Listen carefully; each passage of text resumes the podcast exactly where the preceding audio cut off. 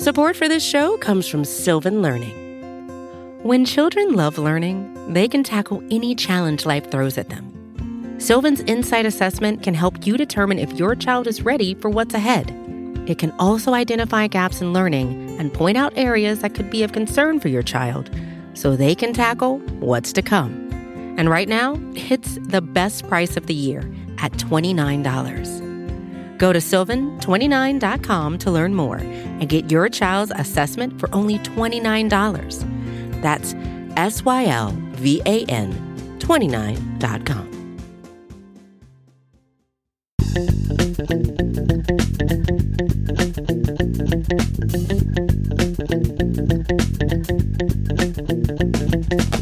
Welcome back, Buffalo Bills fans. It's Matt Warren, editor-in-chief at BuffaloRumblings.com and host of Buffalo Rumblings Q&A here on the Buffalo Rumblings Podcast Network.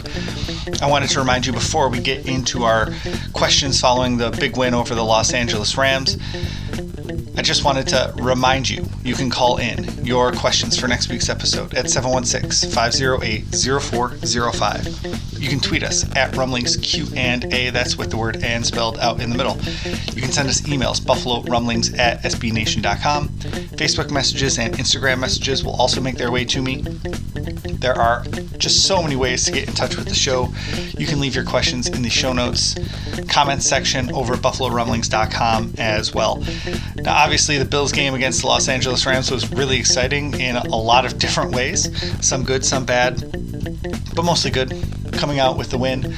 So let's get right to my takeaways from the game. And if this was a different type of podcast, there'd be like some zany sound effects here. But my first takeaway was just gulp with an exclamation point. The Bills were up 28 to 3. The Rams scored 29 straight points to go up 32 to 28. And then the Bills kind of made their little own comeback. Uh, the final drive of the game for the Bills went 11 plays, 80 yards, and a huge touchdown to take the lead, earn, earning the victory. Uh, they needed a penalty flag on fourth down, but uh, they were able to come out with a victory, and that's really all that matters. Um, still, it was like one of those games where your stomach was in your throat, and then back in your st- in the pits of your stomach, and then back up, and then and then back down. Um, Secondly, was the interception, uh, Tyler Kroft. I mean, let's start with the fact that it was a terrible decision by Josh Allen to throw that ball. He was being flushed from the pocket. There was guys in his face. He just chucked it up for his guy, Tyler Kroft, in what amounted to double coverage. Kroft commits pass interference because he doesn't want them to, to get the ball. He shoves his man out of the way, grabs the ball in the air. As he's coming down, the other Rams defender grabs the ball while it's still in Kroft's possession, Kroft hits the ground, and everybody's like, okay, offensive pass interference, you know, that's the worst that's going to happen. But no, the refs ruled that it was an interception, and replay doesn't overturn it because there's no clear evidence to, to overturn it. So it was a garbage call that was backed up by replay. Um, it just shows how imperfect replay really is because it goes heavily on what the call on the field was. In this case, it should have been overturned. Um, Kroft either had possession first or at least maintained possession to the ground. There's, I don't think there was any doubt about that. And so a tie apparently goes to the offensive player in that situation. So at worst, it was a tie for Tyler Kroft. Um, I still don't know how they ruled that an interception, and we're not going to get an explanation from the NFL on that anytime soon.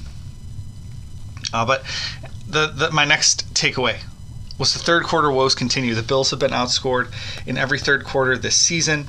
Uh, they just have this bad history of not making very good halftime adjustments, or at least not being able to counterpunch when other teams do make halftime adjustments. That was what the Fox uh, reporters said that Sean McVay and the Rams offensive staff huddled together during halftime and were able to come out and put together a really nice game plan. So it just takes the Bills a while to counter the counter, I guess is the right way to say it. Maybe it's that they lack fire coming out of the third quarter. It doesn't really matter if the Bills are ahead or the Bills are behind, but it's a lot more prominent when the Bills are ahead that they come out a little bit flat in the third quarter.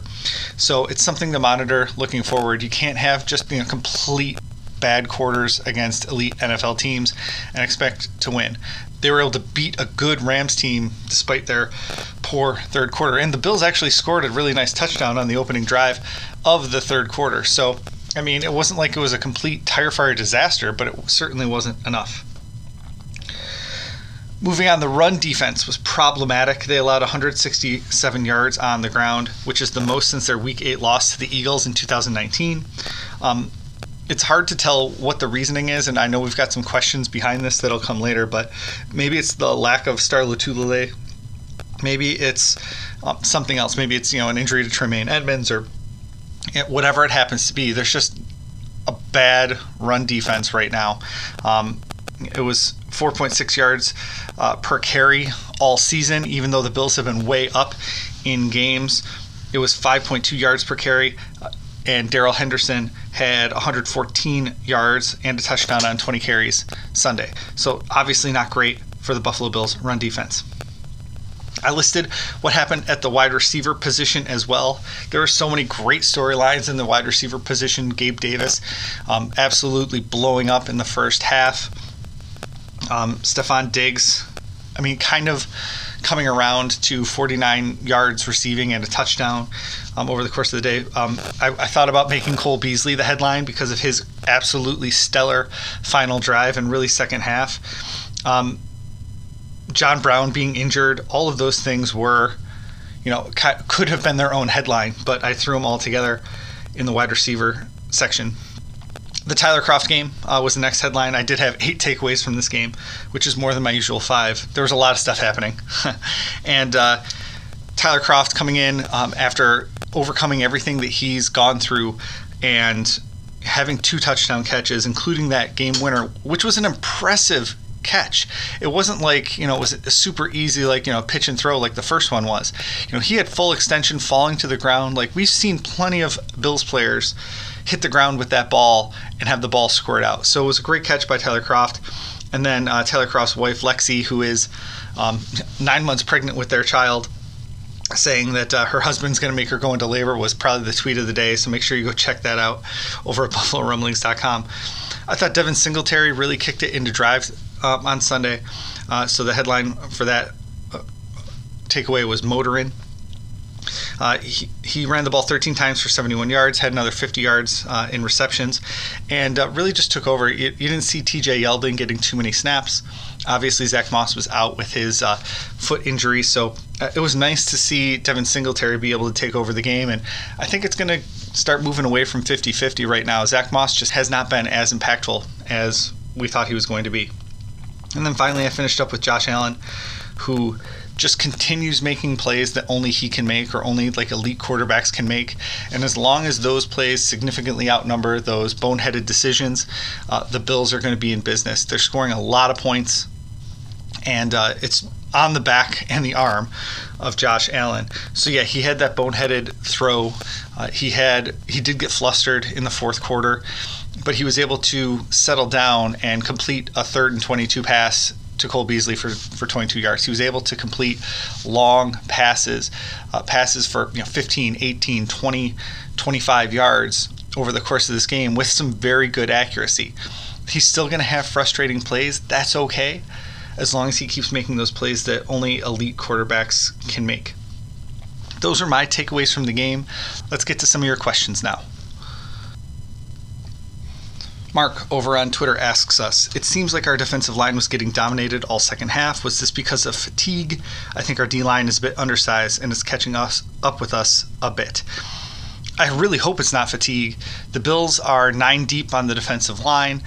They rotate guys more than, I mean, any coaching staff I can remember. Sean McDermott loves to rotate his defensive linemen. So if it's fatigue, then they need to get into better shape real soon.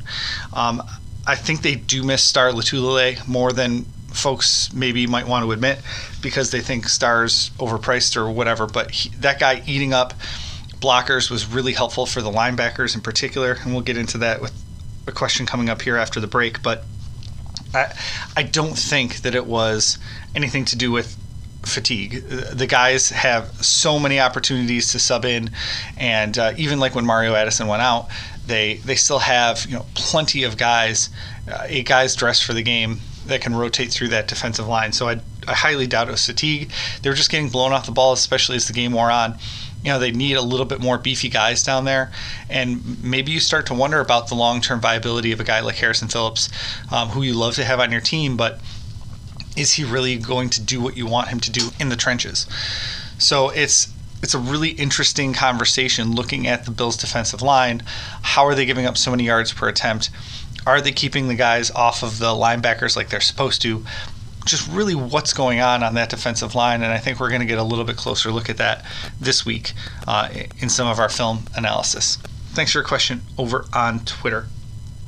We're going to take a quick break, come back, keep talking about the defense, and of course, lots of questions about Josh Allen.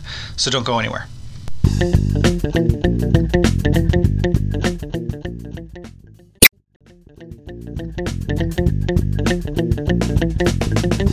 Back. Let's head to the phone lines 716 508 0405. Hi there. This is Dan from Rochester. I'm calling with a question about our rookies. It seems like all of our rookies have gotten a touchdown very early in the season. Do you think this is just coincidence or is this more of a plan to kind of get them this first opportunity early? Um, we had Zach Moss scoring against the Jets and then um, Davis and Gilliam both scoring against the Dolphins. I can even go back to last season where Knox got his first touchdown against Cincinnati and Singletary got his first touchdown against the Giants. Let me know what you think. Thanks. Bye. Dan, that's a really cool observation, and I hadn't thought about that. But yeah, the Bills seem to be getting their young guys involved, at least on offense, early, which is like the opposite of what they're doing on defense when they make guys like AJ Epenesa inactive in his first NFL game, and then you know, they bring along a guy like Ed Oliver slowly last year. So it really is interesting to see the difference between the offense and the defense. Uh, maybe they've been able to take advantage of opposing teams not really being able to game plan for Reggie Gilliam or um, or Gabe Davis. Uh, even last year, like you were talking about Dawson Knox, I don't think that's necessarily the plan. I just think those guys have earned their way onto the roster and are making themselves available. You see you know, Re- Reggie Gilliam playing his way onto the roster during training camp, or Gabe Davis playing his way in, into the Bills, really changing their offense to a four wide receiver set because he's played so well in training camp and the early part of the season. So I think it has more to do with those guys just playing really well uh, than it does with you know they really want to get their rookies on the board right off the bat. You know they don't. The Bills haven't been forcing anything uh, whether it's to Stefon Diggs or John Brown, Cole Beasley, Gabe Davis, Reggie Gilliam. Uh, I don't think they're forcing anything on offense, and they typically have just been taking what the defense gives them, and it's working been working really really well. So I, I love the observation. I just don't know if it's like the plan, quote unquote. So uh, again, thanks for the question over at 716-508-0405. Great observation a pair of connected questions over on Twitter. B Mormon 2020 asks us, "Hey, do you know if any quarterbacks have passed for over 1,000 yards in the first three games of this season?" Yes, Josh Allen has. We'll get to that in a second. And then Jeremy asks us, "Is it time to say Josh Allen is our franchise quarterback?" Allen is one of only two players over 1,000 yards in the first three games of the season. Dak Prescott leads the league in passing. Again, it's because he's playing from behind. Prescott has 1,188 yards, and Allen has 1038. Uh, but Josh Allen is leading in yards per attempt at 9.1. Uh, he's got a better completion percentage than Prescott. Uh, he's thrown twice as many touchdowns, fewer interceptions. His passer rating is 124.8, which I think leads the league. I'd have to double check that. Uh, he's just he's doing a lot better than Dak Prescott on a per play basis. So I obviously you know I'm biased, but I think Allen's having probably the best season of an NFL quarterback. Now you can take a look at Russell Wilson who's got 925 yards and 14 passing touchdowns. That's insane. So, I mean, he's also doing really well. Got a really high completion percentage, higher than Allen, in fact. Uh, he's also at nine yards per attempt. So, I mean, those two guys are really running neck and neck. But there is, you know, a thousand yard passer in the NFL after three weeks. There's two of them, and one of them is Josh Allen. Uh, is he the franchise quarterback? I mean, everybody has different opinions on that. Um, I, my personal opinion is I, my definition of that is that they're going to give him his next contract. And so, as long as he's in line to receive his next contract, I think the Bills are making plans around him, which qualifies as a franchise quarterback for me. So, I think he is the franchise quarterback right now. But that doesn't mean he's like a top five NFL quarterback. He needs to prove that over you know a long period of time for that to, to make sense. But as long as the Bills are planning on giving him his next contract, you can consider him the franchise quarterback. And that's really how I, I look at it. Look at a guy like Aaron Rodgers. He's a franchise quarterback, but I don't think the Packers are going to look to give him another contract. So is he the franchise quarterback for like the moment he is? But he's not in their long term plans. Probably. I mean, I mean he's he's old for sure, but also they drafted a guy in the first round. Like, I mean, he's just not in their long term plans. So my definition is you know a guy who's in their long-term plans and they plan on giving another contract to. So yeah, I think that Josh Allen is a franchise quarterback right now. Thanks for your question over on Twitter, guys. At Rumblings Q and A. Joe sends us an email at Buffalo Rumblings at SBNation.com. Uh, what's the deal with Josh Norman? He was broke in Washington, broke in training camp, and he's broke now. Why did we take this guy instead of trying to draft a CB2? I want the Bills to have solid corners, but so far I feel like he's not worth the six million we're paying him, especially with no return on the first quarter of the season. Yeah, that's a valid concern. Uh, Norman is eligible to come off of injured reserve this week. Uh, Sean McDermott was very low key on his injury situation in his Monday press conference, really giving no information whatsoever, whereas Dan Lavoie called it an update. And so if, if Norman comes back and he can you know play better than Levi Wallace, I think obviously that that'll be money well spent. That's what the Bills brought him in for is to be an upgrade to be an upgrade over Levi Wallace at that CB2 spot. Really, the Bills are being taken advantage of in man-to-man coverage, in particular, with Wallace and Taron Johnson at the slot cornerback position. So if Norman can come in and at least be more disruptive than Levi Wallace, I think it's money well spent. And you can't have too many good corners, so I would rather have Norman starting with Levi Wallace being my backup than Levi Wallace and nobody. Now, to your point about CB2, I think they could have benefited from a cornerback in the second round of the 2020 NFL draft, and I was actually leaning that way um, once the board fell the way it did because I didn't. While I like Epenesa, he's more of that low ceiling, high floor kind of prospect. And I would have rather they gone out and tried to, you know, draft a CB2 in the second round, especially if they're going to make that guy inactive in week one. Like, I just, I can't believe they made their second round pick inactive when they could have taken somebody that could contribute right away.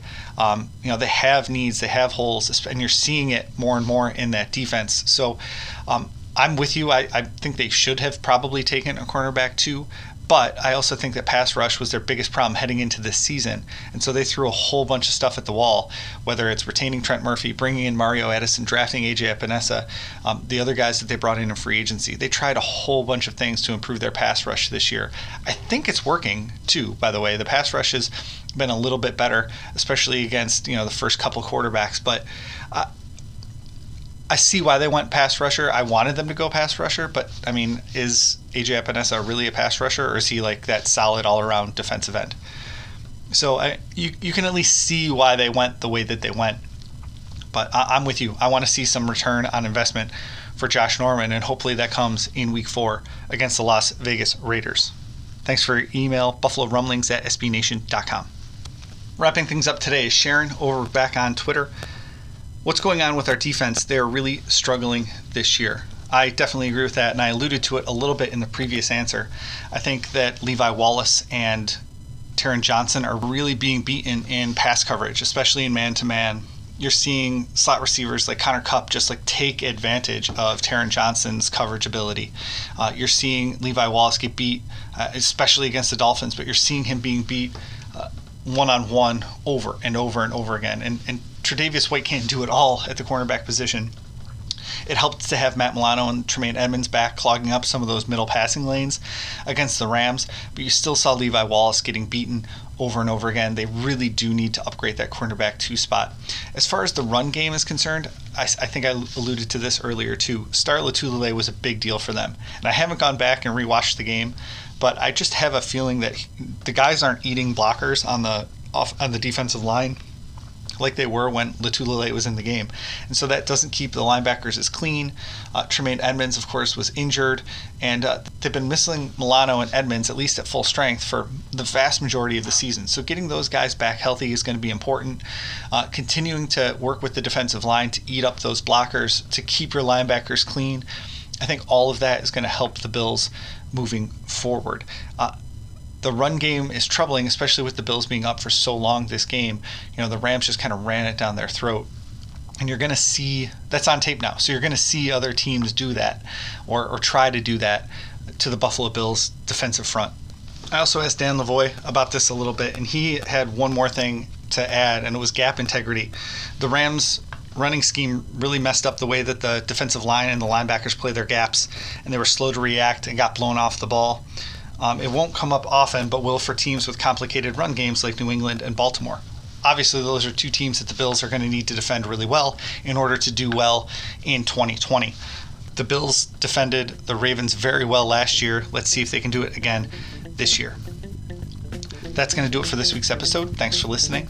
As always, you can call in your questions at 716 508 0405. That's our voicemail line. Nobody's going to answer it, just leave your voicemail. You can tweet us at Rumblings Q and A. That's with the word and spelled out in the middle. Emails Buffalo Rumblings at SBNation.com.